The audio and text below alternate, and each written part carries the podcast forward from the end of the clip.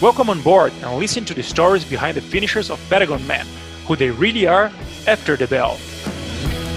Ingeniero, triatleta profesional, experto en desafíos locos y maniático por la aerodinámica. Y en este episodio converso con el V I P número nueve y quinto colocado del Patagonman dos mil dieciocho, Román Bavín.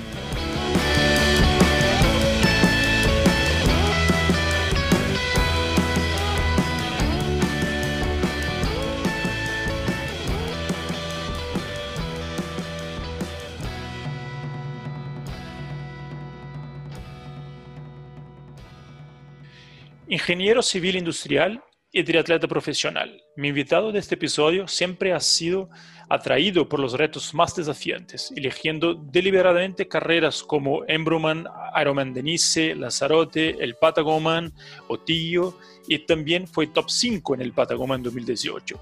Muy bienvenido al After the Bell, Román Bavín.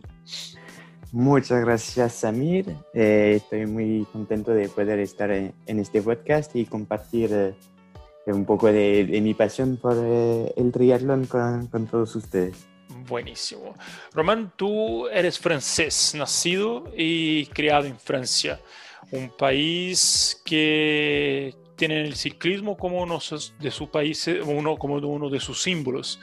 Tú, y tú eres un grande ciclista. ¿Tu pasión por la bici partió allá desde niño? ¿Cómo fue eso? Eh, bueno, sí, nací en Francia y me quedé allá hasta los... los veintidós años, y sí, es verdad que en Francia el ciclismo es como patrimonio, es, hace parte de, de la cultura francesa con el, el Tour de France, que es muy importante. La verdad que es, hace parte de, de nuestra...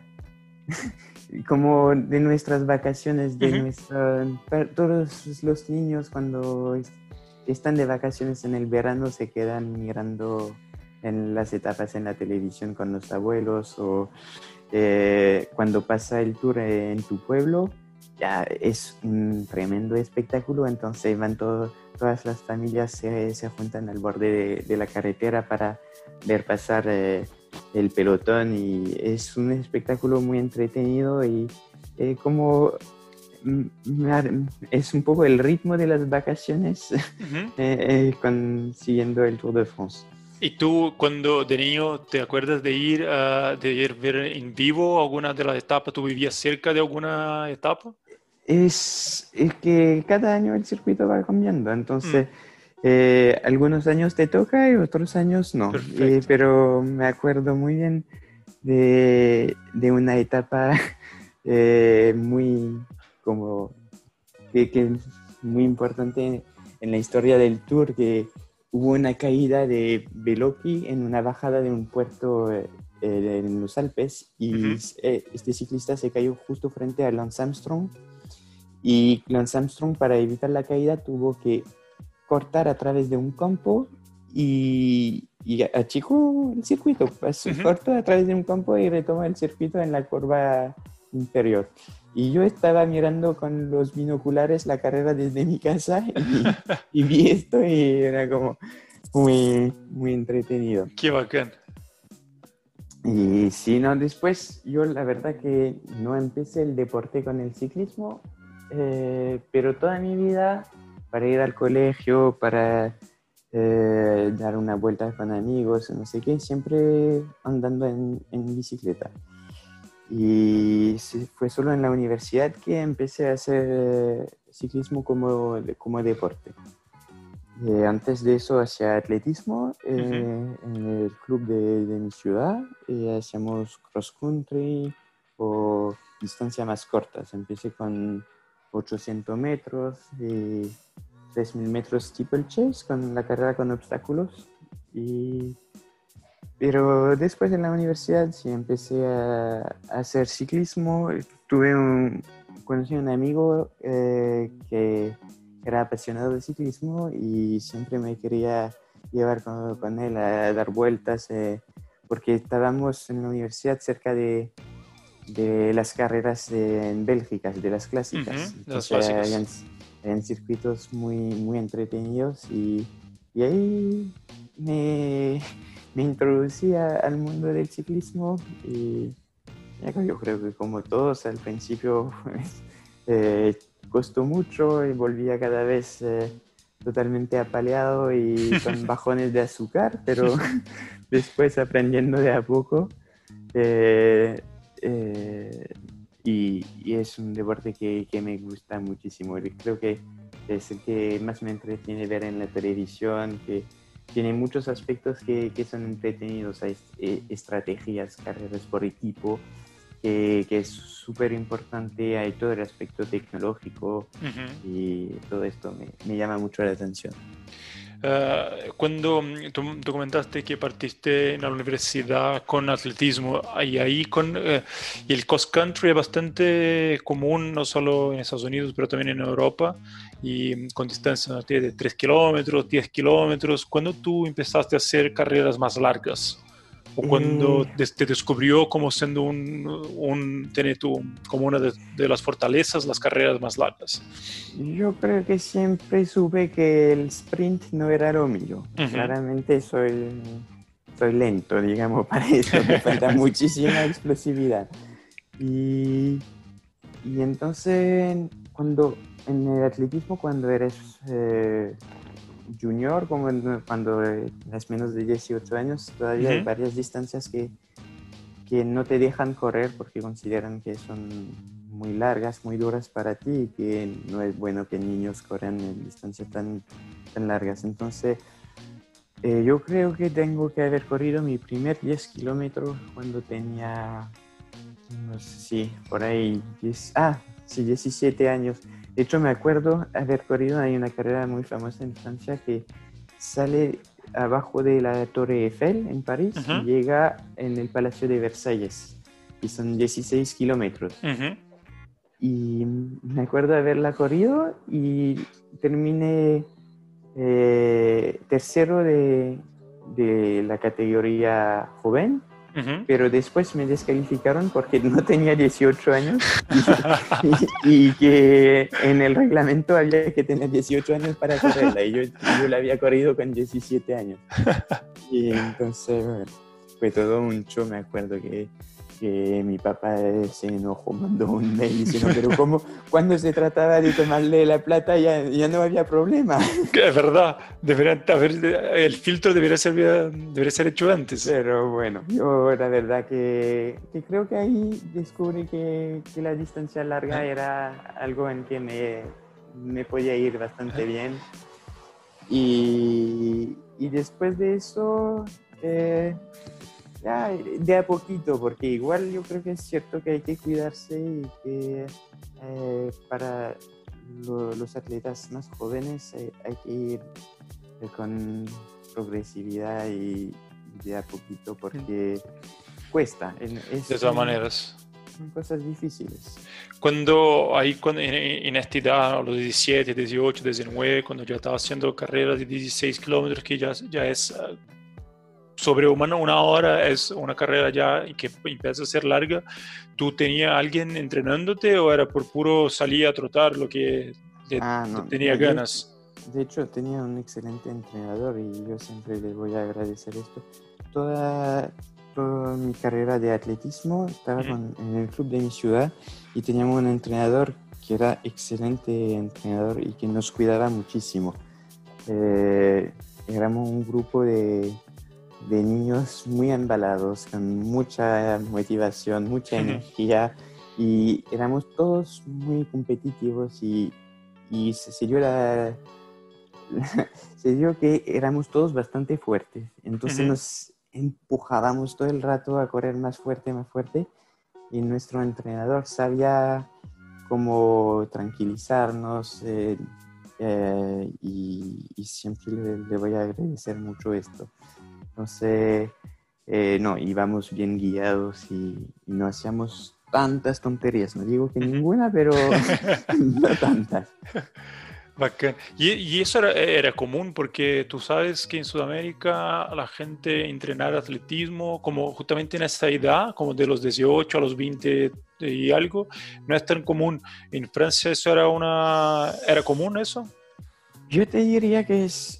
algo distinto. La, la principal diferencia es que en Francia tienes clubes deportivos de tu, de tu ciudad, de tu municipalidad. Perfecto. Que, de todos los deportes y que son realmente baratos. Eh, y entonces puedes entrenar con un club federado, tener una, un entrenador que tiene formación y que tiene formación para niños también. Y, y eso es súper accesible y hace que no pase tanto esto de tener atletas corriendo solo y haciendo errores, digamos. Perfecto.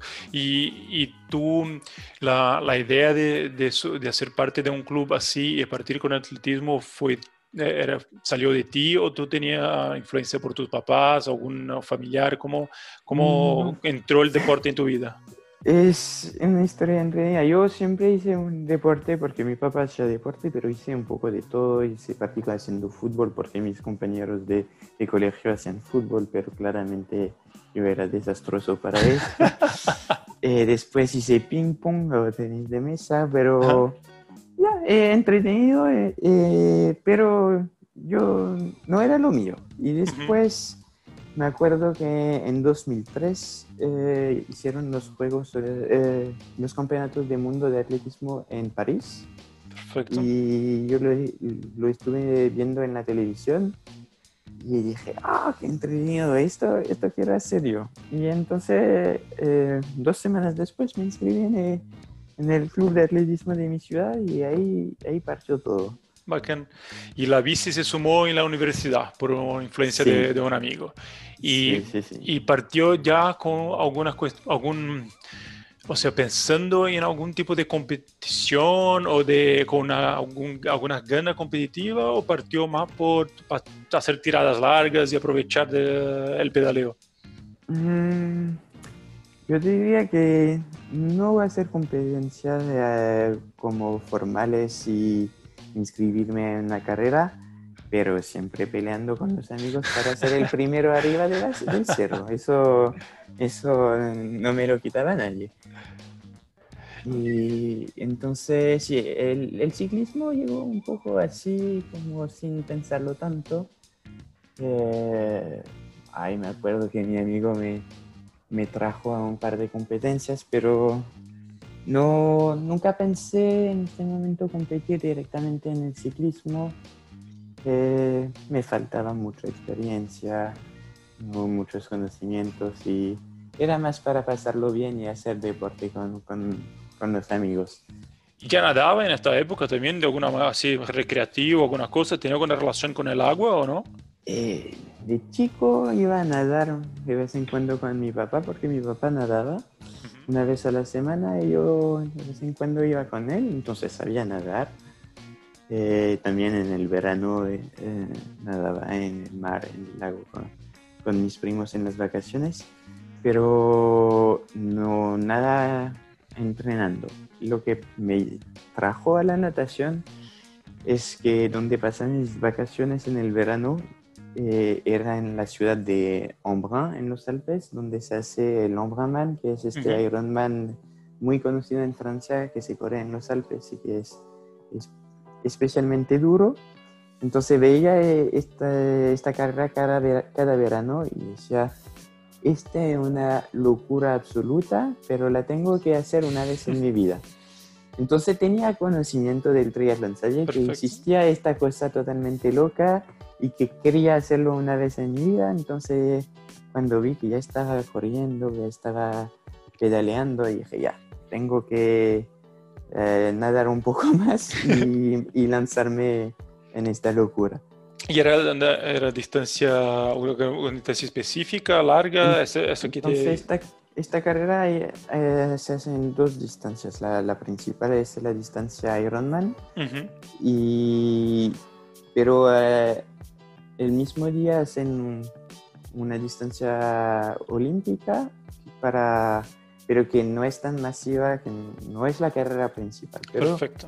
Ahí fue, de hecho fue mi primer triatlón, esta distancia olímpica. Eh, ahí eh, primera vez que, que, que descubrí este mundo nuevo del triatlón. ¿Y, y cuánto tiempo tomó eso, tardó eso, desde que tú empezaste a entrenar, a dedicarse un poco al triatlón y la primera carrera? Ah, no, nada. Nada. Nada. eh, Tres semanas. Sí, fui a nadar eh, quizás un mes antes eh, de, de correr eh, esta carrera. Empecé a ir a la piscina y, y ya. ¿Y, te, ¿Y te acuerdas de la sensación al terminar la carrera? ¿Es la, tu, Uy, tu primer triatlón? Me acuerdo más de la sensación al empezar la carrera. ¿Y como miedo que te, que te oh, que sentía? No, que cuando llegué y la gente me estaba diciendo, oye, pero ¿se te quedó el traje de agua en la casa? Yo, no, uh. no tengo. no tengo. y, y después partí nadando. En la piscina eh, nadaba respirando cada tres tiempos y... Uh-huh. Y después de cien metros, no sé si el miedo, la excitación, no sé qué, estaba totalmente ahogado y nadé eh, de espalda para poder respirar tranquilamente. Chuta. Entonces, bueno, fue, esta fue un poco la sensación a partir de la carrera.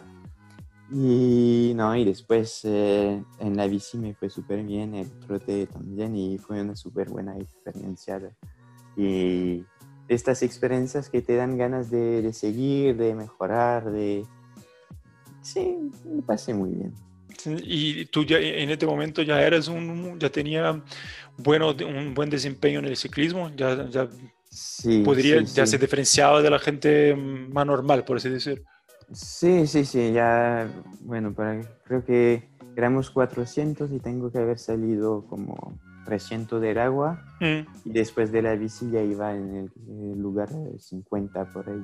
Ah, súper fuerte. Eh, sí, sí, sí. No, me, me, me iba bien y, y me iba bien también por distancias más cortas porque en este momento no sabía nada, no sabía qué tenía que comer, qué tenía Perfecto. que tomar. Entonces, sin una distancia más corta haces menos errores de este tipo y... y te puede ir mejor.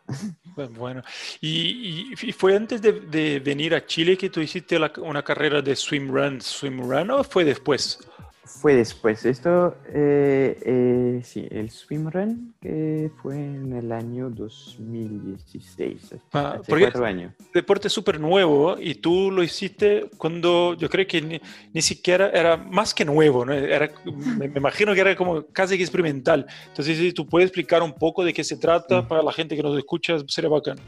Es una carrera casi que de aventura que se corre por equipo de dos personas.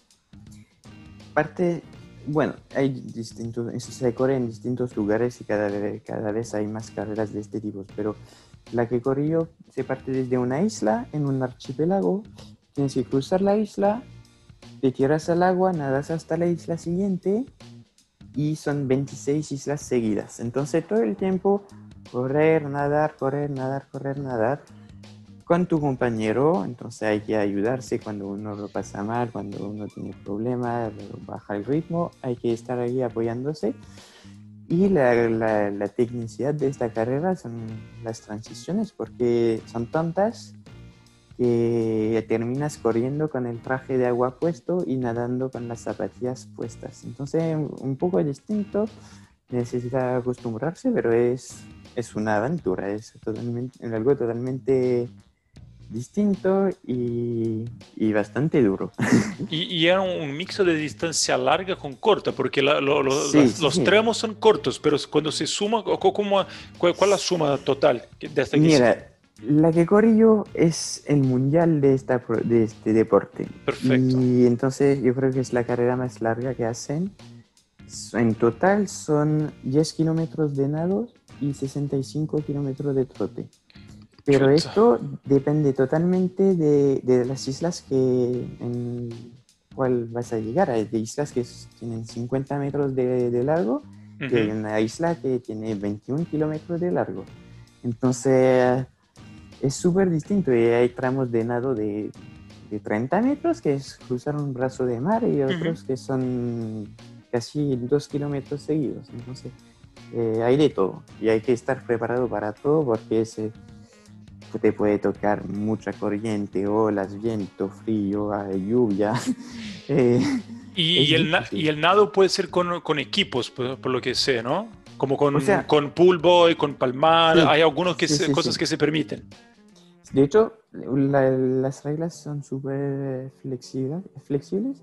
Te dejan usar todo lo que tú quieras, siempre uh-huh. y cuando eh, lo vas a transportar hasta el final. Ah, entonces, perfecto. Es, igual es bien limitante porque cuando tienes que correr veintiún kilómetros no tienes ganas de, de estar eh, transportando muchas cosas. Entonces, sí. La gente termina haciendo un... Ya, gente que innova bastante, la verdad. Que, pero la mayoría de la gente eh, usa un pull boy uh-huh. que, fijado con elásticos en el muslo. Perfecto. Entonces, cuando están corriendo, lo ponen afuera del muslo y uh-huh. después lo, lo ponen adentro para cuando están nadando. Pero vi gente hasta usando aletas para que se ponían encima de las zapatillas para los tramos de nados. Y hay Mira. de todo. Y toda la gente ocupa eh, paletas para las manos. Claro. Porque ayuda mucho. ¿Y por qué no se sacan las zapatillas para nadar? No, no, no, no. Eso es clave, no sacárselas porque eh, ya, yo creo que no te hace bien ponerte y sacarte cincuenta veces las sí. zapatillas mojadas. Eh, te pueden hacer hasta heridas en los pies si lo haces. ¿Verdad? Y los dos, como es uh, en equipo de, de A dos, los dos tienen que llegar juntos también, obvio. Sí, y de hecho ya tienes derecho a tener una cuerda entre los dos si, si ah, lo mira. quieres, eh, para ayudarte en el nado. Nosotros no lo hicimos y fue un grave error, pero ahora, ahora sabemos que es algo que puede ser útil y en el peor caso no lo usas si no es mucho peso una cuerda chica. Tú, tú me has dicho, son diez, esta carrera fueron diez de nado y sesenta y cinco de trote. Cinco, sí. Y eso son, fueron que como diez horas, doce horas, ¿cuánto tiempo? Bueno. Y, y, a lo, y a lo que voy, ¿cómo transportar tu comida, comida e hidratación? Ay. ¿O la carrera te, te, te da algo? ¿Cómo, a, a eso voy con, con, con la pregunta. Esto fue todo el drama de esta carrera. eh, los, dos, los dos éramos... muy buenos triatletas y mi amigo acababa de hacer un muy muy buenos eh, lugares en carreras de triatlón y uh-huh. se la creyó uh-huh. y yo tenía un poco más de miedo frente a esta carrera, pero bueno, le seguí le seguí el paso y nos creímos mucho más lindo que lo que éramos. Y entonces habían ocho puntos de abastecimiento en la carrera. Perfecto. Mi amigo sacó ¿Con el comida cálculo. y bebida? Sí, comida y bebida. Mm. Mi amigo sacó el cálculo y dijo, bueno, vamos a hacer nueve horas, entonces un punto cada hora. Perfecto. Y ya llevamos quizás dos geles por precaución. Y lo que pasó es que después del primer nado ya íbamos un poco perdido. Después, y las, la primera isla, las, las cuatro primeras islas eran muy técnicas, habían que escalar rocas y no sé qué, no mm. se podía casi ni correr. Era súper técnico. Mm.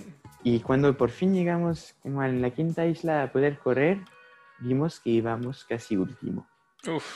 Y ahí... Eh, se puso todo mucho más complicado porque para llegar al primer punto de abastecimiento creo que nos demoramos como dos horas y media. Ah. Y no, eh, al final fueron trece horas y media para llegar a la meta. Estábamos oh. peleando con los tiempos de cortes, fue, fue bastante épico, sí. pero una experiencia increíble, increíble. Claro, me imagino. Y hay un poco, o sea, un poco no, hay mucho de navegación ahí también, ¿no? O los, hay una buena señalización en la carrera, ¿cómo? Mira, es un poco ah, de los dos. Un poco de los dos te diría que siempre sabes a dónde tienes que ir, pero no siempre es fácil hacerlo. Porque me, me acuerdo de islas en que veíamos, eh, hay como pequeñas banderas que te, te marcan eh, el camino uh-huh. y veíamos la, la siguiente, pero no había ningún camino, ni sendero, ni nada para llegar allá. Y yo estaba diciendo, pero casi que es más fácil volver a tirarse al agua, dar la vuelta de la isla nadando para llegar al otro lado que cruzar esta isla caminando, porque no hay camino. Eh, pero sí, no, no es como para, para perderse, pero bueno, a veces tienes un poco la iniciativa de por dónde tú quieres pasar. Bacán. Y, y es un deporte que, bueno, yo, yo lo conocí creo que a través de, de ti, cuando tú, en alguna otra vez que estábamos conversando, tú me habías comentado, de, me, me habías contado la experiencia. Y en los últimos dos años principalmente hay, hay más carreras, hay un, un circuito, yo creo que Roca empezó a hacer como unos trajes específicos para swim, bike run, para swim run. Uh, ¿Tú crees que eso es un deporte que va a llegar a algún lugar, a algún lugar así va, con alguna relevancia, o va a ser una moda nomás y, que, y chao? Yo creo, yo creo que, que sí, puede a, a crecer, pero nunca llegar a ser tan grande como el triatlón. Eh, pero sí, allá hay varias marcas con material específico para este tipo de carreras que se necesita. La verdad que hay muchas cosas que, que, que son complicadas ya en esta carrera, entonces si ya tienes material adaptado te ayuda muchísimo. Y, pero, por ejemplo, no sé, en, en Francia hay, hay el mundo del duatlón, que es bici-trote, uh-huh. está bastante más desarrollado, por ejemplo, que, que, que en Chile o en otras partes del mundo. Entonces, yo creo que también depende de, de dónde vives y si en tu país hay como lugares para hacer esto, eh, es más fácil. Yo sé que en, en Alemania tienen una zona con muchísimos lagos, entonces es súper una zona perfecta para hacer este, este, este deporte. Perfecto, porque la gracia es justo eso, que, que, que de ser punto a punto y, no sé, llegar a una isla, atravesarla y después seguir nadando, porque yo creo que sería distinto hacer como en un lago, solo ir al, a, a no, alejarse del border y volver, es, es distinto, ¿no? Yo creo que un poco de la sí. gracia es esa.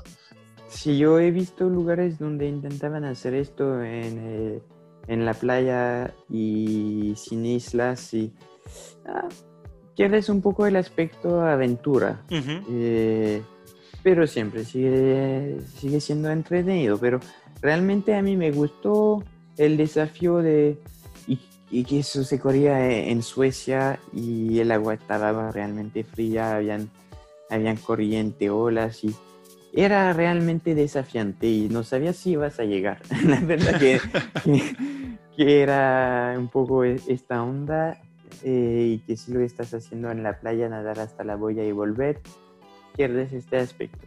Sí, verdad. ¿Y, y, y cómo fue? Ahí vamos a volver un poquito en el tiempo, porque tú en este momento ya vivías acá en Chile. ¿Cómo fue tu, tu, tu llegada? ¿Por qué saliste de Francia a vivir en Santiago? Eh, bueno, yo, yo soy ingeniero, estaba en la universidad y en mi universidad en Francia tenían esta obligación en tu, en tu formación de hacer eh, un semestre a, afuera, entonces podías hacer una práctica o, o un intercambio en la universidad, entonces yo decidí hacer un intercambio, de hecho fui uh-huh. todo mi último año en, en la Universidad Católica eh, en Chile.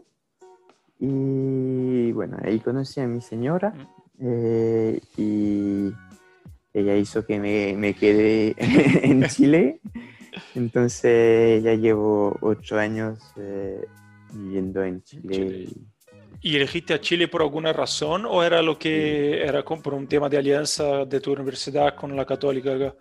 Eh, un tema de, de alianza de un poco complicado con el... Con, con la, la universidad, sistemas de, para elegir lo, los intercambios, pero también cuando estuve, yo estuve mirando el mapa y dije a dónde quiero ir, y vi este país tan largo que tenía de todo, que tenía montañas, mar, volcanes, desiertos, eh, glaciares, y dije, oye, se ve entretenido esto, no sabía mucho más que esto, pero me llamó mucho la atención, y dije, ya, ahí quiero ir yo. Y, y cuando está súper buena la, la decisión, porque Chile, de verdad, para la, para la gente que no conoce, tiene solo vino y, y nieve y el Atacama, sí mucho, pero la verdad que es un país, bueno, yo también no, tampoco soy de acá, y, y cuando llegué me llamó muchísimo la atención la cantidad de cosas distintas que tiene, para, principalmente que, ver, que tiene que ver con la naturaleza, las posibilidades de viajes, paseos y aventuras que, que tiene Chile. La verdad que son pocos loca- lugares en el mundo con tanta diversidad. Yo creo sí, que encuentro un país increíble para eso. Realmente. Y, y cuando llegaste acá, tú ya eras un, un triatleta amateur, ¿verdad? Tú ya venías haciendo carreras en Francia, ya tenías como una relación con el triatlón. Había hecho esta primera carrera, te digo, había nadando un mes antes. Ajá. Todavía no me consideraba como triatleta, Dale. pero tenía toda la intención. De hecho, cuando llegué eh, a la universidad, lo primero que hice fue ver el... el profesor de natación y decirle, ya, en un año más quiero hacer la distancia larga de este Ironman que había hecho, entonces el Embroman, uh-huh. eh, distancia Ironman, y dije, ya, me tienes que ayudar para que sea capaz de nadar estos tres minutos cien metros. Uh-huh.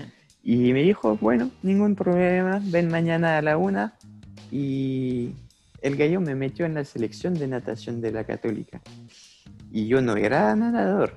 Entonces te prometo que los primeros meses lo pasé muy mal, que no, no, llegaba, no llegaba al final del intervalo, que los otros ya habían empezado el ejercicio siguiente, estaban nadando en continuo sin nunca saber lo que estábamos haciendo, pero eh, me sirvió. Y después, eh, porque estábamos nadando dos horas cada día. Ah, un montón. Sí, sí, sí, no, era muchísimo. Y, pero con esto ya me puse a nivel y, y pude rápidamente. De hecho, este mismo año corrí por primera vez el, el medio Ironman de Pucón, uh-huh. en dos mil trece. Y, y de ahí sí empecé a considerarme como triatleta. ¿Y Pucón lo corriste antes de, de la, la distancia larga que hiciste en Francia? ¿Fue, la, sí. fue como el primer triatlón un poco más largo que hiciste? Exactamente, final. sí. ¿Y, sí, y, sí. y cómo te fue te, con tu primera experiencia de Pucón? ¿Eh? Eh, yo creo que como a todos en su primer Pucón fue sufrido. eh, Nadé bastante bien, hice una buena bici, pero en el, en el trote no me esperaba algo tan duro y no estaba acostumbrado a distancias tan largas. Yo seguía con el pensamiento del atletismo y me acuerdo muy bien que cuando quedaban diez kilómetros en el trote, eh, ya no tenía ganas de seguir comiendo geles y dije, ya, pero diez kilómetros es algo que corro todos los días entrenando, sin comer, no, no va a haber problemas. Dejé de comer y cuando eh, faltara, faltaban tres kilómetros para llegar a la meta, se apagó todo. Oh. Y ni siquiera podía seguir caminando. Me tuve que sentar, robar Gatorade a un espectador que estaba ahí alentando a los competidores y esperar que se volviera a encender algo para poder terminar caminando. Pero bueno. Son... Pasa, un, un sí. aprendizaje. Exactamente. Y, y, fue, y este, ese mismo año uh, hiciste la distancia larga en Elberman, ¿no? ¿O fue sí, un sí, año sí, más? Sí, sí, fueron seis meses después. Seis meses después. Y ahí, ¿cómo es? Porque tú, tú comentaste que esta carrera fue la carrera medio que te, te presentó al triatlón y que te prendió sí. la chispa de hacer el deporte. Con la sensación de poder volver y realizar casi un sueño, un reto que tú te pusiste. ¿Cómo, cómo fue ese llegar ahí eh, y estar los días previos y también hacer la carrera? Eh, la verdad que fue súper emocionante mm. y yo lo quise hacer súper bien. Había tomado, estaba trabajando a tiempo parcial para tener tiempo para entrenar y estaba realmente soñando con esta carrera días y noche en los meses eh, anteriores y, y, y íbamos a ir con mi mejor amigo a hacerlo juntos y, y fue súper súper emocionante. Aparte, esta carrera tiene un, algo parecido al Patagonman, que en la largada se hace de noche mm. y es como un momento bien, bien especial y, y súper súper emocionante. Eh, y me acordaré mucho de mucho tiempo de, de esta sensación antes de, de partir esta carrera. Y es una carrera que con ciclismo, me imagino, por ser en, en los Alpes, súper duro, con mucha altimetría. Sí, sí, es... Bueno, eh, por tema de marketing, más que todo, creo que siempre la llaman eh, el triatlón más duro del mundo. Mm. Eh, quizás lo fue en su momento, ahora hay más triatlones y, y, y más triatlones extremos, pero eh, sí, eh, eh, bien duró tres mil seiscientos metros de desnivel eh, en la bici, y el circuito un poco más largo, son ciento ochenta y ocho kilómetros, eh, pero es una sola vuelta y es Eh, cruzando paisajes de los Alpes. Una etapa, es una etapa de, del Tour de France. Es ah, realmente, qué bacán. Realmente muy lindo. Son, son ciento ochenta y ocho en bici. Sí, ciento ochenta y ocho. ¿Y el trote ahí, un trote más planito o no? ¿Sigue igual de duro? Eh, no tiene punto de comparación con el Patagonman, pero eh, se hace todo en calle, eh, carreteras asfaltadas, pero sí eh, hay un par de subidas que, eh, que no dejan de, de cansarte. Bueno, bueno, y ahí, bueno, en este momento terminado tu primer, su primer triatlón distancia full, ahí ya estaba metido como todo, se sentía y eras uh, un triatleta completo. Uh, ¿En este momento ya pensaba en darse el, pegarse el salto y hacerse profesional, o todavía era una cuestión más que te, te gustaba hacer? ¿Cómo, cómo fue eso? No, la verdad que no, porque si lo...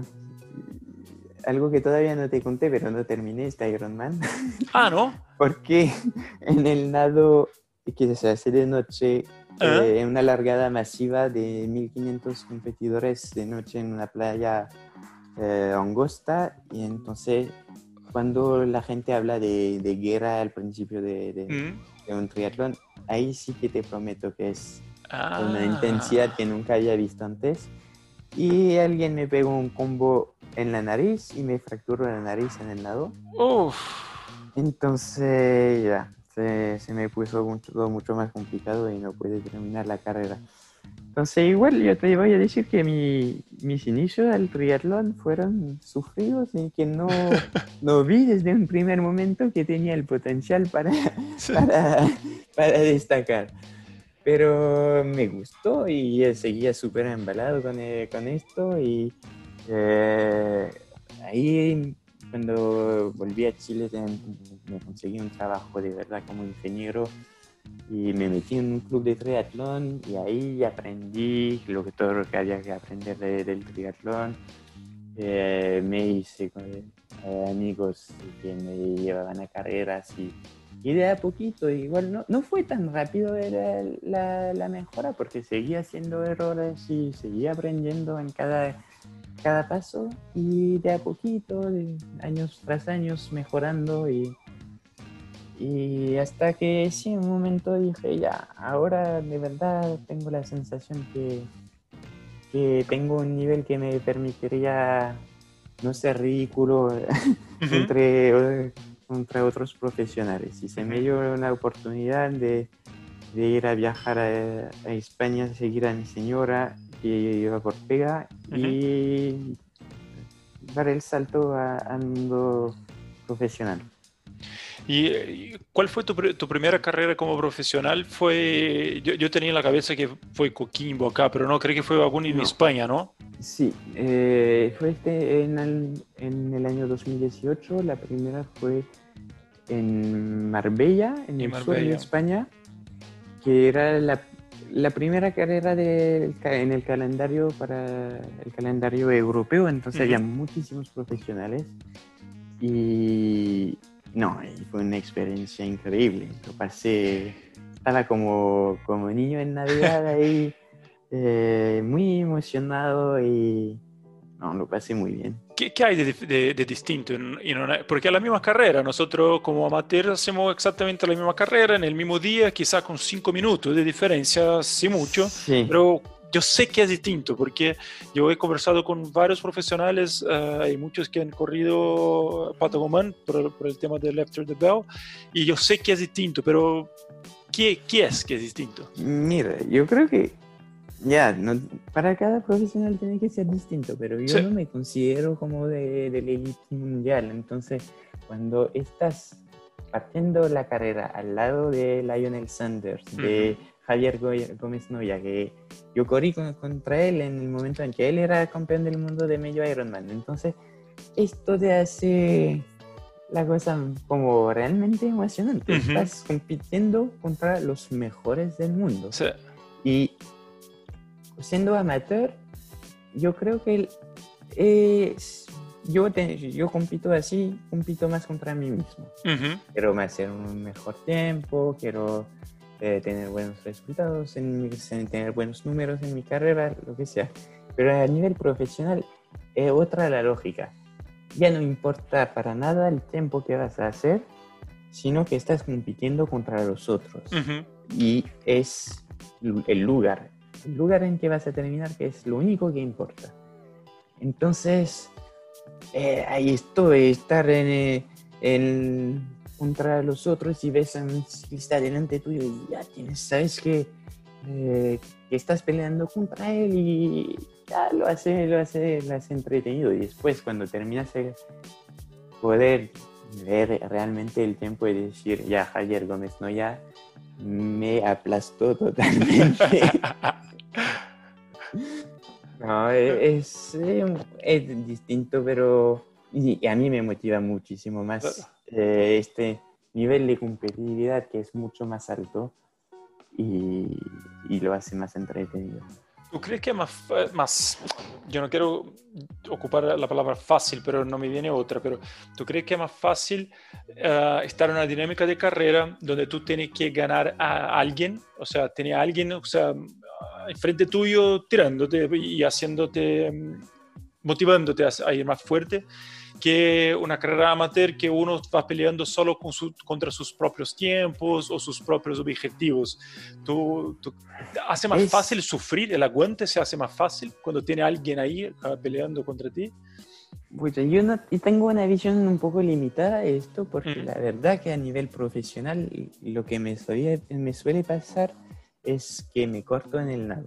Perfecto. Entonces después voy pillando un par en la bici, quizás uh-huh. dos más en el trote, pero es una carrera bien solitaria, entonces...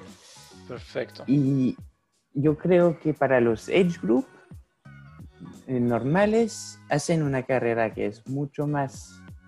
Eh, eh, con más densidad de, de atletas, uh-huh. entonces ellos sí que están peleando contra el vecino, incluso si no saben si es de su categoría o no. Hay más gente. Cuando eres Entiendo. profesional, eh, tienes tendencia a ir mucho más solo. Y, y no, te entiendo perfecto. Y, y comentaste que se corten el agua y yo te decía, hoy día, como dicen que uno no gana una carrera al ser un buen nadador, pero sí se pierde una carrera si no es un buen nadador. ¿Qué estás haciendo tú para pa arreglar eso? Porque tú, tú eres un buen nadador. Entonces, no, yo, es que eso es el, el mundo de profesional. Tú puedes ser un buen nadador, pero no basta con esto. Hay que ser un excelente nadador. Excelente. Porque, eh, es, los otros profesionales son todos excelentes deportistas. Entonces, uh-huh. no basta con ser bueno. Y ya yo estaba justo al límite entre... que me cortaba del pelotón o lo aguantaba. En algunas carreras aguantaba el último lugar, o en algunas carreras me, incluso me podía mantenerme en el pack, pero en otras carreras eh, me cortaba. Entonces estaba al límite así, uh-huh. pero ahora vino la pandemia y como la gran mayoría de la gente llevo cinco meses sin nadar y bueno, cosas que no, no cosas que pasan. voy a... No voy a alegar, estamos todos en la misma, entonces... Bacán. Oye, y entonces, y después ha uh, pasado un, una temporada acá en Chile, después fue a, a Europa por un tiempo, y eh, por el, el último año tú has estado en Nueva York, ¿verdad? Exactamente, sí. ¿Cuál, uh, cuál la diferencia, uh, ahí pensando como un triatleta profesional, que tú tuviste tiempo de entrenamiento un poquito en, los tres, uh, en, los tres, en los tres, las tres regiones, un poquito menos en Chile, porque pasaste más tiempo en Europa como profesional, pero ahora en Estados Unidos. ¿Cuál es la diferencia de entrenamiento, de rutina? O ¿Cómo, cómo es la vida de un profesional uh, en Sudamérica, en Europa y en Nueva York? Mm. Eh, siendo honesto, yo creo que es... La vida de un triatleta profesional no es la que la gente se imagina. No es todo lindo y bonito. Y la, gran, la, la gran mayoría del tiempo estás entrenando solo. Uh-huh. Y cuando estoy diciendo solo, es solo, solo. Eh, que sea en el rodillo, que sea en tus largos de bici. Porque... tú estás haciendo tu largo de bici un jueves eh, en la mañana y gente uh-huh. va a acompañar un jueves en la mañana. La gente trabaja. Perfecto. Entonces, eh, y eso que sea en, en Chile, en Europa o en Estados Unidos. Después te, puedes tener la suerte, y yo tuve esta suerte en España, de conocer gente que, que tienen horarios distintos, no uh-huh. sé qué, y yo... En España me hice muy amigo de, del comentarista de ciclismo de Eurosport, de la televisión. Uh-huh. Y entonces él, cuando no tenía carrera que comentar, en la tele me, me llevaba. Y era muy fuerte en la bici. Entonces nos dábamos eh, vueltas y íbamos haciendo turismo, eh, haciendo ciclismo, salidas muy largas, muy intensas. Y, y ahí lo, lo pasé espectacular. Pero aquí en Nueva York, por ejemplo, el invierno es muy duro uh-huh. y la verdad que pasé todo el invierno entrenando en el rodillo. Después eh, vino la pandemia y seguí sí. todo, todo el rato en, en el rodillo. Entonces yo, eh, el nado, ahí dije ya, me tengo que meter en, en un club. Y entonces me metí en un club de natación y ahí... Era súper, súper eh, bueno el nivel. De hecho, algún día empecé a nadar y me adelantó una galla, una vez, dos veces, tres veces en el calentamiento y dije, ya, ¿qué, qué está pasando? y, y cuando terminamos el calentamiento, eh, la veo y nosotros me, me dicen, ah, no, pero ella es la campeona olímpica vigente de cien metros. Ah, ya, estoy entendiendo mejor ahora. Eh, pero bueno, eh, el, el nado era el deporte que hacía más en grupo, pero ya no.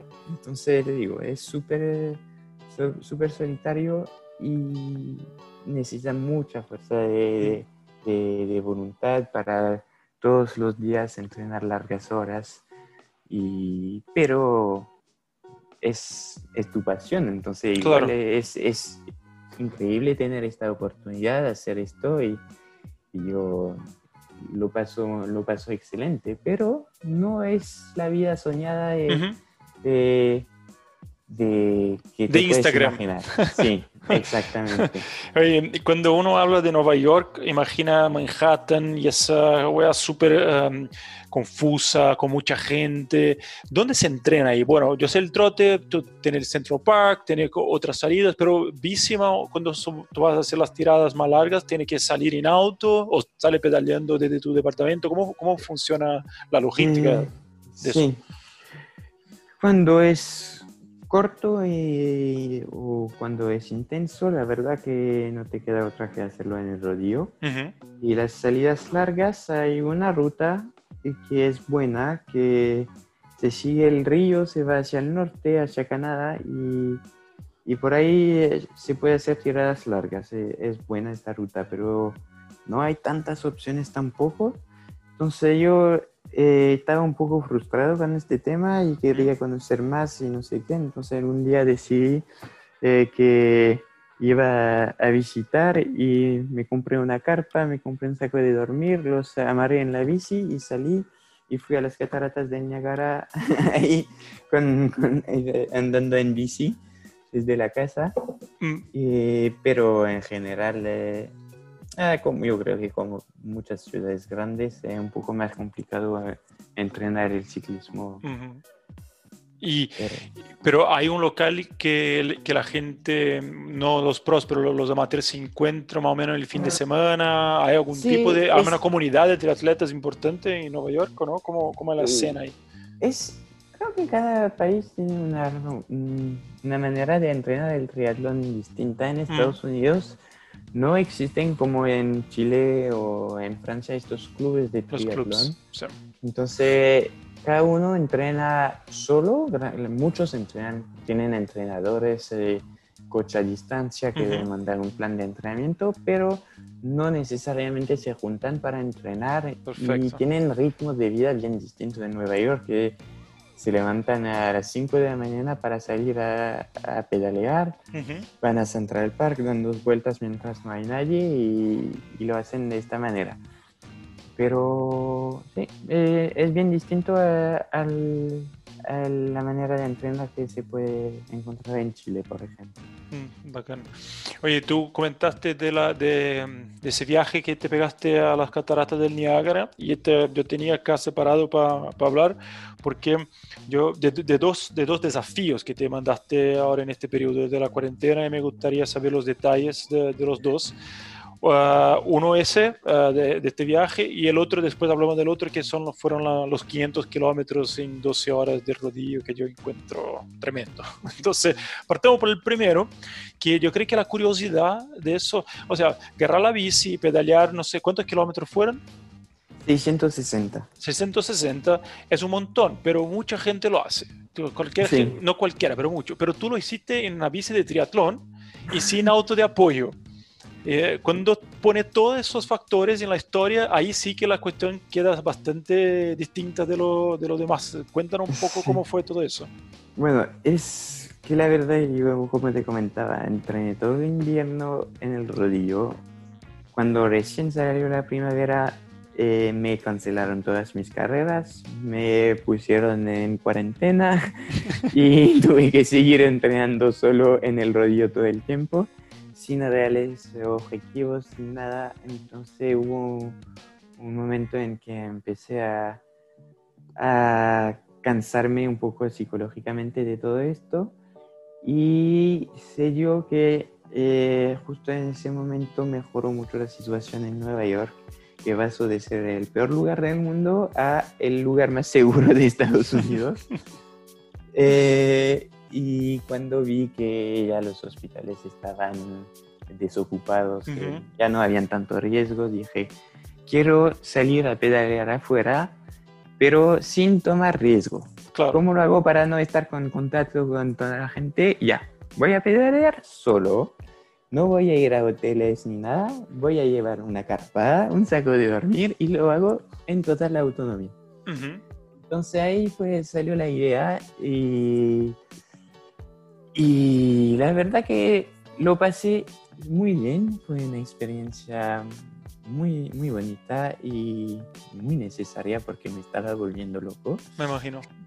Pero igual eh, es duro por, principalmente por la falta de sueño, porque descubrí que habían osos en la zona donde estaba acampando. Oh.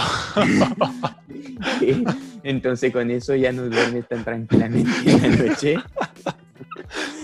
eh, y lo otro que, eh, bueno, tengo mi bici de triatlón que es bastante cara y que cuando la dejas eh, al lado de la carpa en la noche igual eh, tienes siempre un ojo abierto sobre la bici.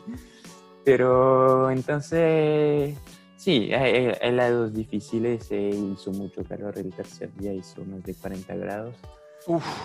Pero ya eh, lo, lo vas disfrutando, vas a tu ritmo eh, y pasas el día completo pedaleando y es... es, es ¿Cuánto? ¿Pedaleaste por tres días y, ac- y acampaste do- dos noches o una...? Sí. Sí, sí, tal cual. Tres días de pedaleo. ¿Y cómo, cómo armaste todo en la bici? Porque no, no iba con una mochila, ¿cómo, cómo fue no, eso? No, no, traté de justamente de no llevar mochila porque sé que en distancias largas eso molesta muchísimo. Uh-huh. Entonces ya investigué un poco, vi que podía poner la carpa en, apoyada en los aerobar, eh, que encontré un bolso muy grande que se pone detrás del sillín que me podía llevar varias cosas, ropa, de cambio y no sé qué, compré una mochila, un saco de dormir muy compacto, ¿Mm? todo pensando en eh, llevar lo menos posible, claro. no gastarme mucho, mucho dinero en esto. Y hice, antes de partir, hice una vuelta de dos días, eh, un poco más corta, para probar el equipamiento, ver que no se me iban a caer las cosas pedaleando. Y, Perfecto. y cuando vi que funcionaba bien, dije, ya, vamos. ¿Y llevaste comida también o eso planificó tu viaje con no. algunas paradas y ir comiendo en el camino? Yo paraba en el automac del McDonald's. Perfecto. Pasaba en la bici, decía, ya, tres hamburguesas, por favor, y seguía. Qué rico. Oye, ¿y qué, qué, qué aprendiste de esta experiencia? De estar solo, de estar ahí, o sea, tratando de pedaleando con, con, sí, con nadie ¿no? y tan largo. ¿Qué sacaste de eso?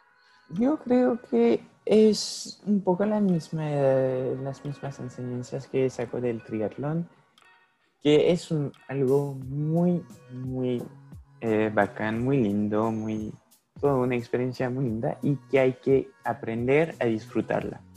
Porque es súper fácil en esta situación estar enfocado en decir, ah, tengo que pedalear doscientos kilómetros hoy día, o doscientos, en este caso eran doscientos setenta kilómetros, que era mi objetivo, y meterle, meterle, meterle eh, para llegar al objetivo y olvidarte un poco de, de disfrutar eh, esto de estar eh, solo, al aire libre, en la naturaleza, sin nadie para molestarte, sin nadie que te, que te ninguna limitación. Entonces, esto, aprender a disfrutar el camino, porque al final ya todos tenemos objetivos, pero los objetivos no te tienen que eh, cerrar los ojos de lo lindo que es el camino. Verdad, no, es verdad, súper buena enseñanza. Y, y, y el otro desafío que tiene, pues, nada que ver con ese, porque fue completamente encerrado, que eran hacer, tu, tu reto era hacer quinientos kilómetros en doce horas, o sea, promediar sí. cuarenta y uno coma cinco, algo así, ¿no? Exactamente. O sea, eso fue durante la cuarentena, cuando estábamos sí. encerrados. Eh, yo había hecho, antes de la cuarentena, ya había hecho el Everesting en Swift, que son subir ocho mil ochocientos cuarenta. Ah, verdad, verdad. ¿ocho mil y cuánto? ocho mil ochocientos cuarenta y ocho. Y en doce horas. El, No, no, no, esto, oh, no, no hay límite de tiempo. No hay límite, perfecto. Eh, ya lo había hecho y antes de la cuarentena, porque uh-huh. que me era un desafío que me, que me entretenía. Y entonces llegué a la cuarentena y vi que toda la gente se estaba volviendo loca, eh, mandándose pedaleos largos, largos, largos y no sé qué. Y yo dije, ya, yo ya hice esto, entonces, ¿qué puede ser más loco aún? Ya. Algo que parece muy duro y no sé si se puede lograr, ya, quinientos kilómetros en doce horas. La verdad que al principio lo pensé distinto porque hay una carrera de autos en Francia que son mm. las veinticuatro horas de Le Mans. Le Mans, sí, súper conocida. Muy conocida. Y yo tenía la idea de organizar una competencia un poco parecida por equipo, haciendo mm-hmm. relevos durante veinticuatro horas. Pero no encontré mucha gente muy motivada por pedalear en la, en la mitad de la noche. Entonces dije, ya, eh, si nadie me quiere acompañar, yo lo voy a hacer solo. Y bueno, en vez de que sean veinticuatro horas, van a ser doce, pero igual, para que sea desafiante, pongamos un objetivo de, de distancia, ya, quinientos kilómetros. Y sabía que era justo al límite de... de de lo que se podía lograr. Uh-huh. Eh, sabía que iba a necesitar ayuda de mucha gente, que este ritmo no lo podía mantener solo, necesitaba andar en pelotón, haciendo drafting. Entonces ya eh, contacté a muchos amigos, eh, hice propaganda en las redes uh-huh. sociales para encontrar gente para pedalear conmigo y partí a las ocho de la mañana con... después de haber comprado todo el supermercado para tener comida para el día. Claro, un montón de comida, me imagino. Sí. Y está, bueno, mi señora eh, que estaba trabajando desde la casa por el tema de, de, de la cuarentena, entonces uh-huh. estaba ahí dándome, rellenándome las caramayolas, me, me, me hizo hasta una pizza para el almuerzo. Y, y no, y se armó un super grupo, la gente venía, eh, me ayudaba durante una hora, una hora y media, después se iba, había algunos que volvieron en la tarde y, y con esto estaba justo al límite y veía que, que, que iba a ser duro, pero bueno, al final fueron cuatrocientos ochenta y seis kilómetros, uh-huh. Pero más allá de los números, yo quedé muy impresionado por el apoyo y el cariño que toda la gente que vino a pedalear. Qué bacán. Y fue, fue increíble. Y eso de que comentaste del drafting, obvio lo hiciste en Swift, y la verdad que marca tanto la diferencia, sí, que, te, que tú puedes, podías sentir que avanzaba más cuando estaba en el pelotón. Sí, yo de hecho antes de lanzarme este desafío había hecho pruebas, mm. había elegido el circuito más plano posible y eh, durante una hora había pedaleado sin avisarle a nadie, solo así, uh-huh. Una hora en la bici de triatlón eh, a doscientos diez watts, que eran más o menos mi objetivo de, de watts para las doce horas. ¿Y eso que después, zona Z dos? Pero imagino que debe ser tranqui para poder aguantar doce sí, horas. Sí, es, es un poco más que eso, Z dos baja, digamos. Z dos baja, sí. Y después tomé la bici de ruta en el mismo circuito y pedaleé una hora. Mm. Pero como es un circuito donde hay mucha gente, incluso si no vas en el pelotón, siempre hay gente, vas adelantando gente, hay gente uh-huh. que te adelanta y termine yendo más rápido el, con la bici de ruta. Entonces uh-huh. dije, ya, está claro, si lo está quiero claro. lograr, tengo que ir en bici de ruta uh-huh. e ir en grupo. Y... Y ahí anduvimos a más de cuarenta de promedio durante doce horas. ¿Hubo algún sí. momento muy, muy duro durante esas doce horas? ¿O tú, cómo sí. estabas siempre con gente? ¿De alguna manera estabas siempre un poco motivado? ¿O, también, o fue como una carrera normal donde uno tiene pics y valles de, de ánimo? No, yo no... Y siempre, siempre tuve gente para acompañarme y de esto, de verdad que estoy muy agradecido. Eh... El problema no fue tanto psicológico porque llevaba muy motivado conversando con gente, no uh-huh. sé qué. De hecho, llamaba a mi familia por, por WhatsApp para conversar y no sé qué. Pero eh, hubo un momento en que me, me dieron calambres mm. y que tuve que parar a elongar. Y, y ahí eh, estuvo un poco más complicado. eh, pero después eh, retomé bien el ritmo y... Y no, no, no, de verdad que no fue tan duro como me lo imaginaba. Sí. Eh, pero igual terminé bien cansado.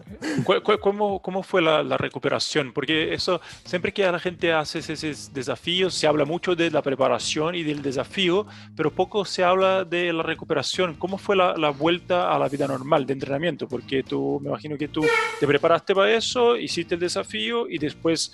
¿Cuánto tiempo después volvió a tu carga normal de entrenamiento y qué hiciste para tratar de recuperarse bien y no lesionarse? Mira, yo te diría que este año hice cuatro desafíos de este estilo. Hice el diez mil metros de nado en piscina, hice el Everesting, hice las doce horas de rodillo y este, hice este viaje a, a las Cataratas del Niágara y cada vez ha sido lo mismo. Mm. El día siguiente no hay... ni siquiera que intentar hacer algo. Uh-huh. Tu cuerpo no da para esto. Uh-huh. Estás muerto, muerto y no necesitas pasar un día acostado, tranquilo, comiendo, tomando agua. Y el día siguiente, o sea, dos días después ya hacer algo suave y ya el tercer día pues volver a la normalidad porque... La gracia de estos desafíos es que ninguno había tanta intensidad y ninguno involucraba trote. El trote es el que te rompe fibra, que te deja malherido durante mucho tiempo. Entonces yo era más un cansancio global que realmente necesita recuperar los músculos en este tipo de cosas. Sí, porque eh, el trote es donde te, te causa más daño, ¿no? Sí. Sí, es, rompe fibra, si uno, eso. Si uno compara el triatlón, un Ironman y, y el Tour de France, uno se da cuenta que cuando se trata solo de bici son capaces de pedalear eso todos los días durante tres semanas. Sí. Eh, yo te desafío a quien sea de hacer lo mismo en triatlón y, y, y no va a ser tan fácil. Sí, es verdad. Oye, ¿cuál, de, de, de estos cuatro desafíos, el, el del diez mil metros en piscina, yo no sabía. De esos cuatro, ¿cuál fue el más duro mentalmente? Me imagino que las cataratas oh. del Niágara yo lo saco, porque me va... sí. creo que fue el más no, no. fácil. De... Lo más duro psicológicamente era, era, fue la piscina. Obvio. ¿Y fue... piscina corta o larga? No, fue cien veces cien metros en piscina oh. larga de cincuenta metros y solo. Y eso fue terrible. Terrible, sí. terrible, terrible. ¿Y tenía algún algún, algún objetivo de tiempo? ¿cien por ciento sí, a o sea, cada partí... uno cincuenta, a cada dos? ¿Cómo? Partí y yo, yo soy yo soy buen nadador y... Ajá. Entonces dije ya, saliendo cada uno cuarenta. Saliendo a uno cuarenta. Y ya, al principio eh, ya no me... Creo que me embalé un poco, llegaba a uno veinticinco, ya bien. Y después llegué a uno treinta, después empecé a llegar a uno treinta y cinco, y ahí, ahí se puso mucho más complicada la cosa, porque te quedan cinco segundos para volver a partir. Claro.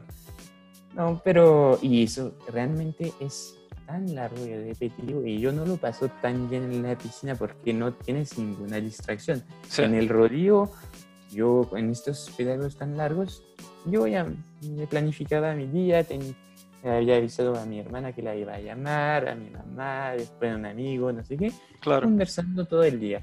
No, ahí en la piscina eres tú y eres tú nomás, no hay nadie sí. más.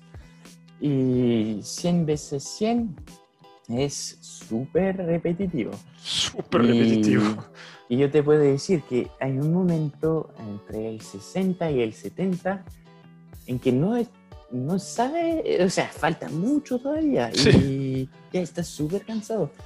Y yo in, había intentado o en algunos ocupar las paletas para las manos, pero después ya tenía los brazos tan cansados que no me servían. Entonces, no, es un momento en que estás empezando a dudar, lo voy a lograr, no lo voy a lograr. Y al final, cuando ya te quedan diez, es, es, es más fácil, porque ya, ya sabes que lo vas a lograr y ya. ¿Y, y qué haces en este momento? Bueno, ahí entre sesenta y setenta, ya has nadado seis mil y todavía te quedan cuatro mil. Ah. Ya ha sido un montón y te queda un montón y tu cabeza te estaba empezando a jugar en contra. ¿Cuál es sí. tu estrategia para salir de ahí?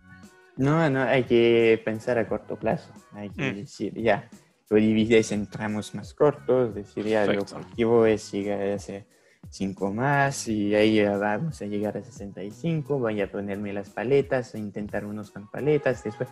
Si piensas que te quedan cuarenta, no vas a, no vas a seguir. Claro. Entonces, no, hay que... Es lo mismo, digo, cuando haces un triatlón.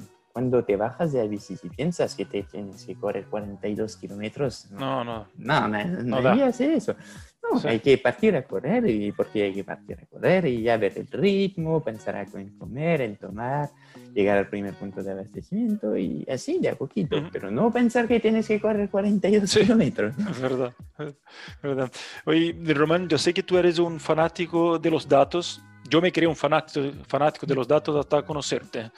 Y, y bueno, hoy día principalmente, bueno, no, no, no, antes principalmente en la bici, pero ahora ya hay un montón de cosas en el trote y empieza a tener cosas en el nado también, uh, de equipos, o, eh, de cosas que te dan más información y que te dan muchas cosas para pa jugar con eso. Y en, este, y en Estados Unidos, uh, bueno, eh, el país donde la gente le encanta inventar cosas y vender. ¿Qué has descubierto de nuevo uh, en este tiempo que estuviste ahí y que empezaste a ocupar? ¿O cosas que has probado y la verdad que nos sirve mucho? ¿Qué, qué, qué hay de nuevo en el mundo de los datos? Yo ahora eh, estoy jugando mucho con un, un, nuevo, un nuevo sensor, que es un sensor de aerodinamismo, mm. y que es muy entretenido. Es para la bici. Muy, para la bici, exactamente. Mm. Es muy complicado de usar, pero te permite eh, llegar a investigar muchos aspectos del rendimiento en la bicicleta. Y entonces...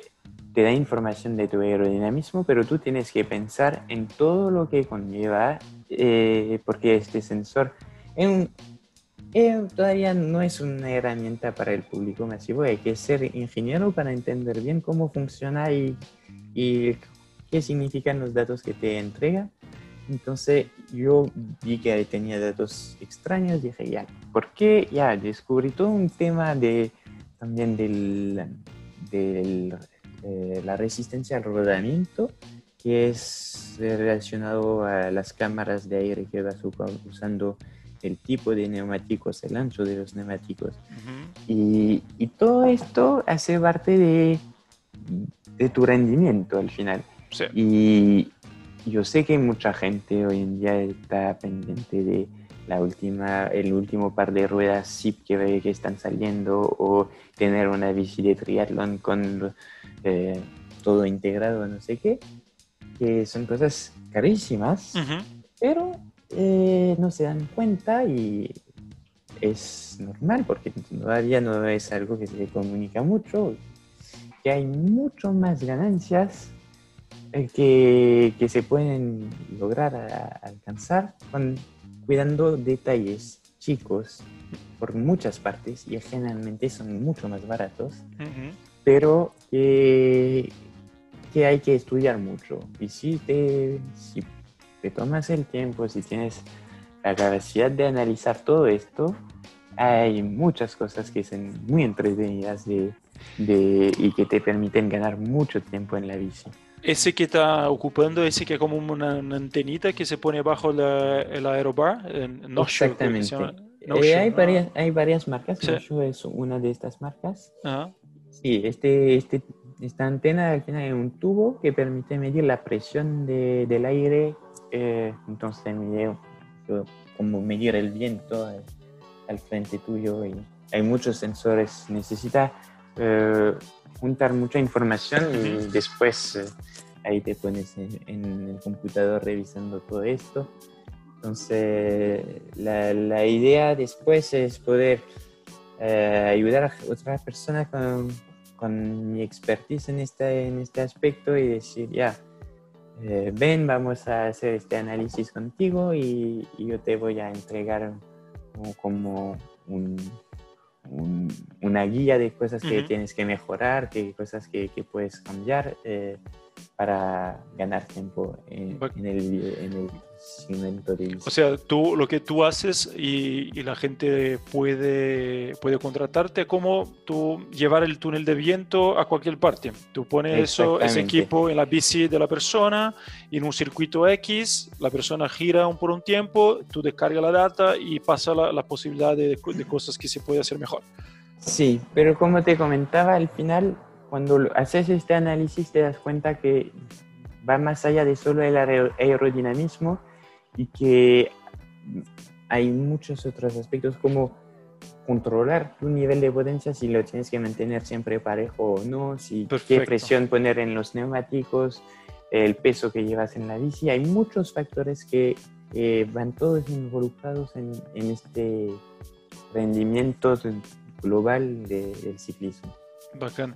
Yo vi un, uno de esos equipos también de, de aerodinamismo que se llama Body Rocket, que son tres sensores, uno frente a la bici, uno en los pedales y uno bajo el sillín, eh, que ahí dicen que, que la gracia de eso es que te va dando la, los números en tiempo real, como en el reloj. Entonces tú puedes ir cambiando, no sé, subir un poco más la cabeza o menos, y te va ajustando conforme va en carrera.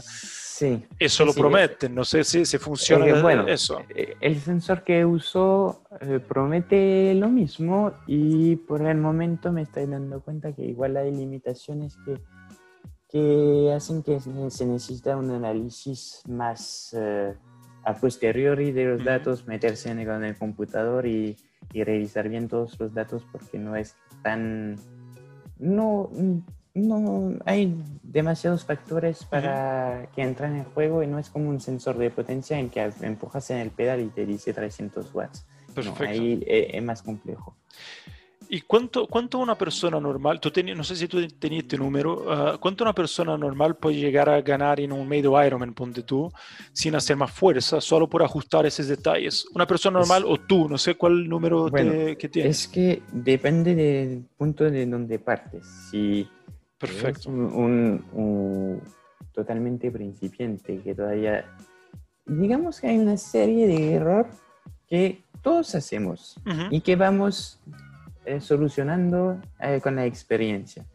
Entonces te diría que si tomas un listado de cincuenta errores, ya yeah, el principiante hace los cincuenta y es normal.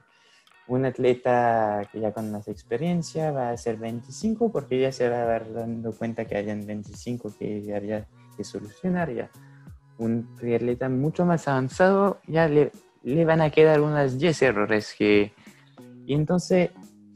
Ya, dependiendo de esto, yo te puedo decir, un triatleta amateur lento que va partiendo sin cambiar, sin invertir mucho dinero y sin cambiar su, su esfuerzo, uh-huh. puede ganar media hora. ¿Por qué? Porque eh, si eres lento, pasas mucho más tiempo en la bici, entonces el aerodinismo importa mucho más. Eso es algo que la gente no, no se da cuenta, que... Piensan, ya, lo, los triatletas profesionales van mucho más rápido, el aerodinamismo es más importante. Pero como ya van más rápido, solo pueden ganar dos, tres minutos. Sí. Un triatleta que más lento pasa tanto más tiempo que es fácil ganar quince minutos. Uh-huh. Y después hay otros factores, como te decía, el, eh, el tema de la resistencia al rodamiento, que ahí hay mucho que ganar también y que no... no no te cuesta casi nada de plata, entonces eh, mucho tiempo que se puede ganar. Bacán. ¿Y esto es un servicio que tú, es un emprendimiento que tú ya está, ya está en marcha? ¿Cómo, cómo qué estás haciendo? Eh, Porque es súper nuevo, ¿no? Eh, sí. Hay mucha gente haciendo eso en el mundo. Sí, sí, estamos eh, con eh, mi grupo de, de coaching, que es uh-huh. Mauna Endurance. ¿Mauna? Estamos... Uh-huh. Eh, Eh, implementando esto, todavía no, no se lanza, pero de aquí a, a poco tiempo estaremos eh, andando con esto y va a haber un servicio a distancia que es solo de consultoría uh-huh. y un servicio eh, eh, físico, y ahí haremos el, el testing con el sensor y, y todo. Bacán, bacán. Eso, eso, justo eso iba a te preguntar, si se podría hacer esa consultoría a algún nivel a, a distancia, y si hay, hay cómo. Sí, sí, sí, sí, porque hay muchas cosas que si me muestras tu equipamiento, tu, tu, tus datos de, de carrera, uh-huh. que ya se, se, pueden, se pueden analizar a distancia. Claro, bacán. Oye, Román, ahora ya entrando en el, en el último capítulo de nuestra conversación, um, Patagonman, tú lo corriste en dos mil dieciocho, con un, uh, todavía estaba, yo creo que estaba recién saliendo de Chile, ¿no? Todavía vivía acá. Sí, o, sí, había vuelto a Chile después de España. Eso.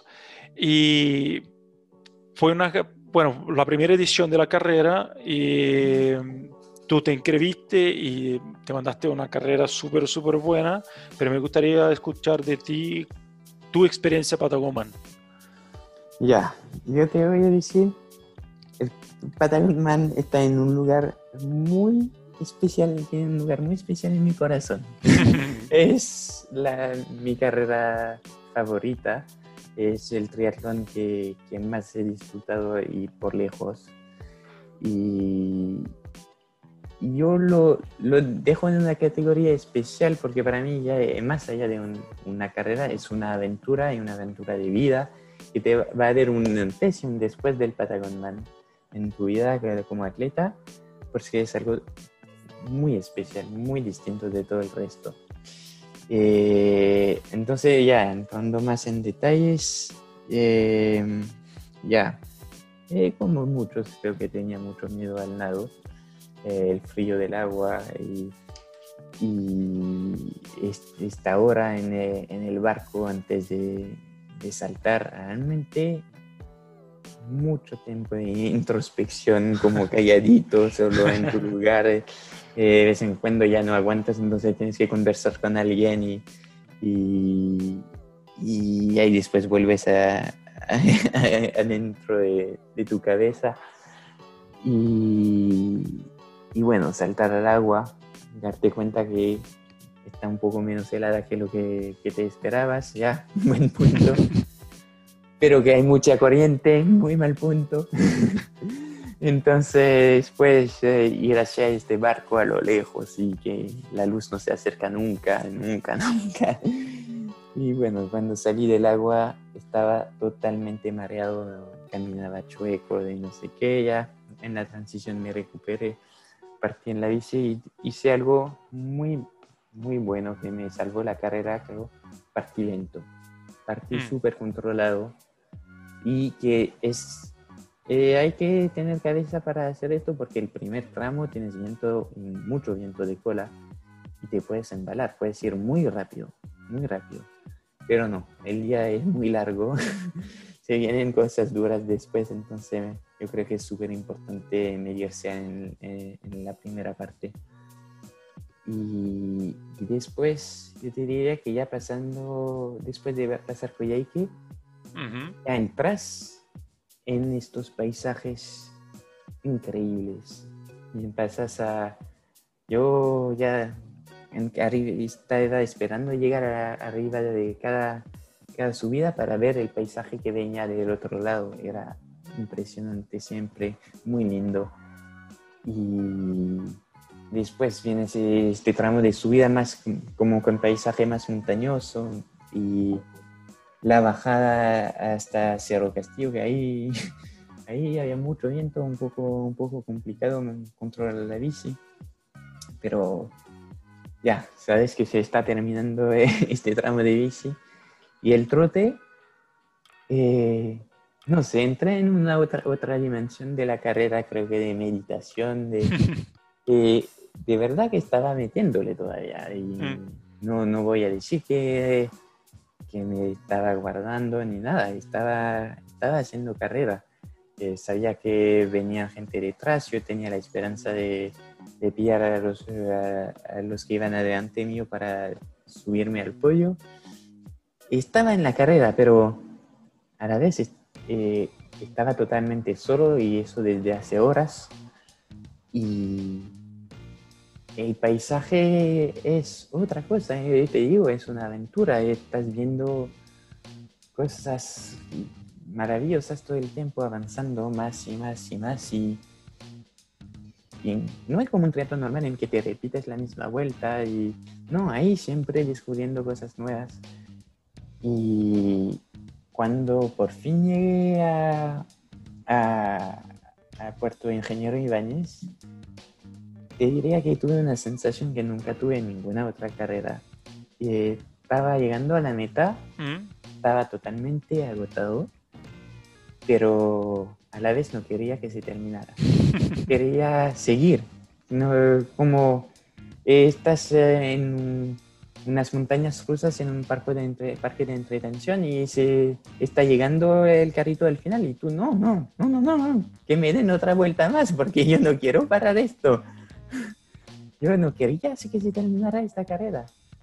Cuando terminé estaba como ya con nostalgia. Y que, no, pues...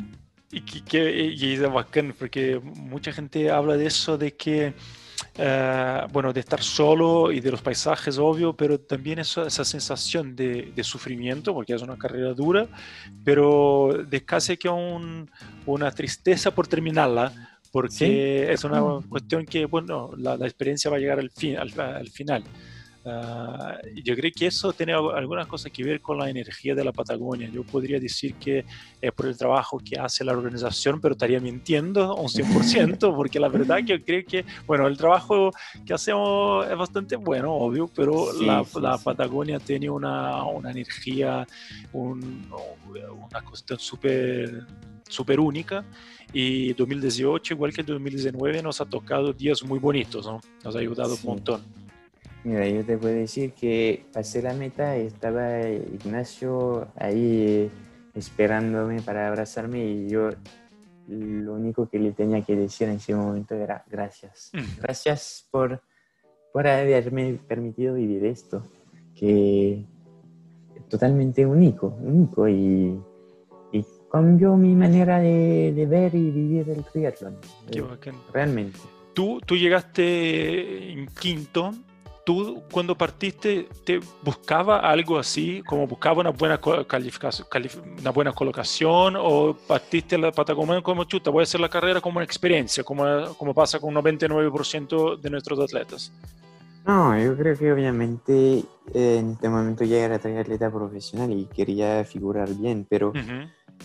eh, a la vez no sabía exactamente a lo que, a dónde iba y podía, era, yo tenía respeto para esta carrera, sabía que iba a ser dura, entonces ya eh, partir y estaba, lo lindo también del Patagonman es que compartes esta experiencia con, yo en mi caso con, con mi señora que era mi, tu soporte, mi soporte, entonces estábamos ahí planeando ya y, y para asegurarse de llegar porque yo quería disfrutar esta carrera hasta el final, no quería que me pasara algo en el camino y uh-huh. no, entonces por eso te digo que partí un poco más tranquilo que en otras carreras y que fue un factor clave para poder disfrutar a cien por ciento la carrera y, y pasarlo bien durante este largo día.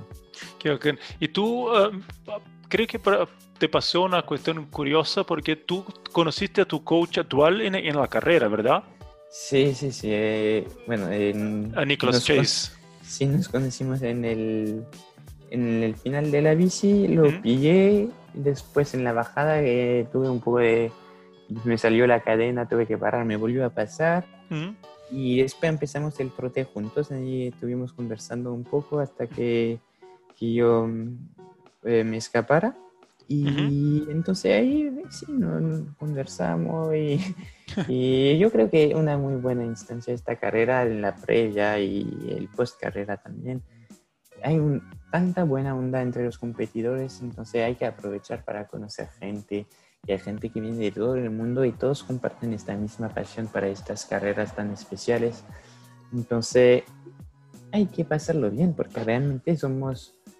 ciento cincuenta personas, quizás un poco más, pero todos en la misma onda, misma, uh-huh. con la misma energía, las mismas ganas de, de vivir esta aventura, de pasarlo bien. Y, y el ambiente es muy bueno en, esta, en estos días. Bacán. Eh, Román, y un, nuestra como última pregunta, yo tengo una curiosidad, porque tú eres súper flaco y el agua, bueno, no es, es bastante helada el agua en el Patagonia. Justo en dos mil dieciocho no estaba tan helada, pero igual hacían eran como trece, catorce grados. Uh, ¿Cómo te preparaste para pa eso? Y, y, podría, y dejar como un tip para la gente que viene para nuestra próxima edición. Sí. Eh, mira, yo te diría que en general en Chile el agua siempre está helada. Sí, sí, verdad. Y, y, y que hay una carrera que años tras años... Eh, un encuentro horrible por el lado es eh, Pichidangui. Uh-huh. O sea, yo sé que esta carrera es muy buena preparación porque yo creo que de hecho el agua está más helada en Pichidangui que, que en el Patagonia, pero pasas mucho de menos tiempo en el agua. Eh, entonces, saber cómo reacciona tu cuerpo frente a, este, a car- carreras con agua fría. Uh-huh. Y después yo había, eh, me había preparado, tenía... material específico para enfrentar eh, el frío, tenía botines de neopreno, guantes de neopreno, eh, tenía una primera capa de, que se pone debajo del traje, eh, también de neopreno, de, como una polera de mangas largas, apretada, y, y había experimentado esto eh, en el invierno eh, en piscinas exteriores también, uh-huh. para, para saber un poco como probar que el material me iba a resultar, que no se me iba a salir los botines o este tipo de cosas. Después, yo diría que el día de la carrera el agua no estuvo tan helada, tuvimos suerte, yo creo, y que los guantes se me hicieron muy pesados. Al final eh, se, se, se llenaban de agua, no estaba acostumbrado a nadar con distancias tan largas con guantes. Eh, entonces quizás... Eh, en otra oportunidad eh, lo haré sin, sin guantes.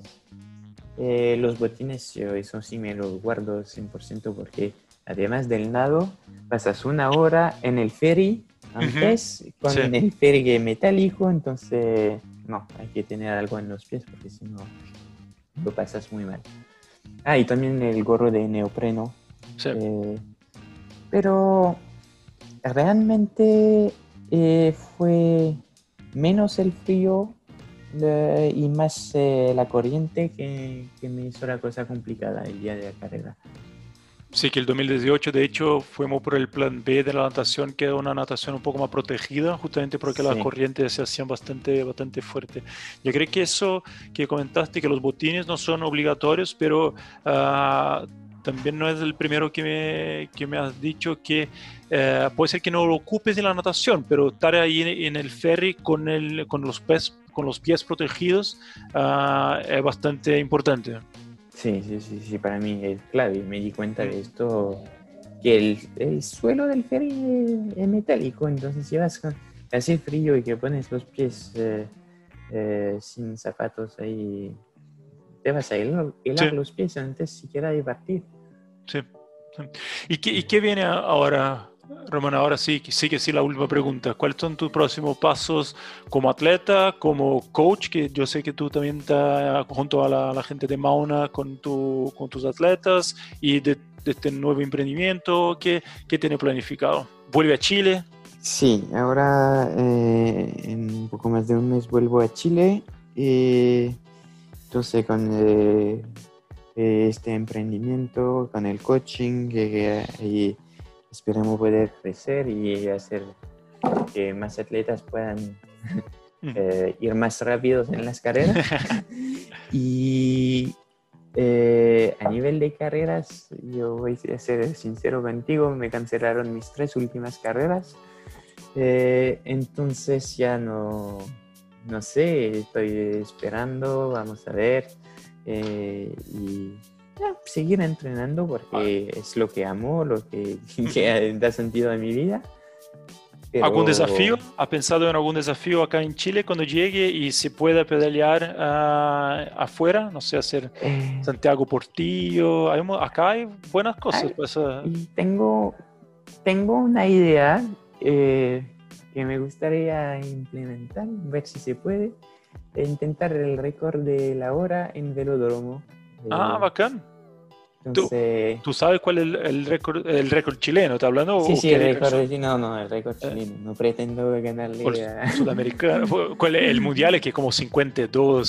cincuenta y cinco. cincuenta y cinco. No, eh, no, no tengo esta pretensión. No sé todavía cuál es el récord chileno, pero es algo que me... Entre... Que me... que puede ser entretenido. Bacán, bacán. Yo me acuerdo cuando tú, antes de hacerse profesional, tenía un plan de hacer un doble, doble Valle Nevado. Ah, pero sí, eso no, te quedó chico sí. ya. Eso sí, sí, es sí. un día, un martes para ti. No, mira, quizás también intentar el récord del Everesting eh, uh-huh. chileno. No sé si hay registros de esto, pero cuando veo que ahora todos los profesionales, Alberto Contador que lo hizo y uh-huh. des, dos semanas después lo, se lo ganaron de nuevo. Sí. Eh, intentar este tipo de cosas puede ser entretenido y, y yo creo que también ahí hay mucho, mucho que pensar con el tema de, del entrenamiento, el coaching y del rendimiento en la bicicleta, optimizar todo, todo, todo el material para ganar tiempo. De todas maneras, ¿no? y, y lo bueno de esos desafíos que son entretenidos para ocupar la cabeza mientras no hay carrera y también para ir probando y generando, hablando un poco de negocio, generando marca para, para, toda sí, la, para todas tus de cosas. Todas maneras. Bacán. Román, muchísimas gracias por tu tiempo. Tú tienes una historia súper bacán. Yo creo que mucha gente se va a identificar porque... Uh, Tú has pasado por mucho, fue amateur, trabajó de manera en oficina, después fue profesional, viviendo en bastantes lugares distintos. Tiene esa cosa con los datos y con la perfección que me, que me encanta. Yo creo que es súper entretenido. Así que muchísimas gracias, yo lo pasé muy bien. Gracias por tu tiempo. No, gracias a ti por tenerme en, en este podcast y... Y vamos siguiendo por adelante por más, más Patagonman. Así es, señor. Ojalá nos vemos pronto. Ya, un abrazo. Ya, un abrazo grande, chao, chao. Si te gustó este episodio de After the Bell, anda a escuchar los otros. Cada semana una conversación con un finisher de Patagonman. Román, muy bacán escuchar a todas tus locuras. Un abrazo grande. Ese podcast no podría realizarse sin el apoyo de nuestros increíbles auspiciadores Tecnofast, Aquachile y Dolbe. Soy tu host Samir Josolén y con el increíble soporte técnico de Nicolás Mitrano, esto es After the Bell. Síganos en arroba Patagoman X tres para más contenido bacán y come ring the bell.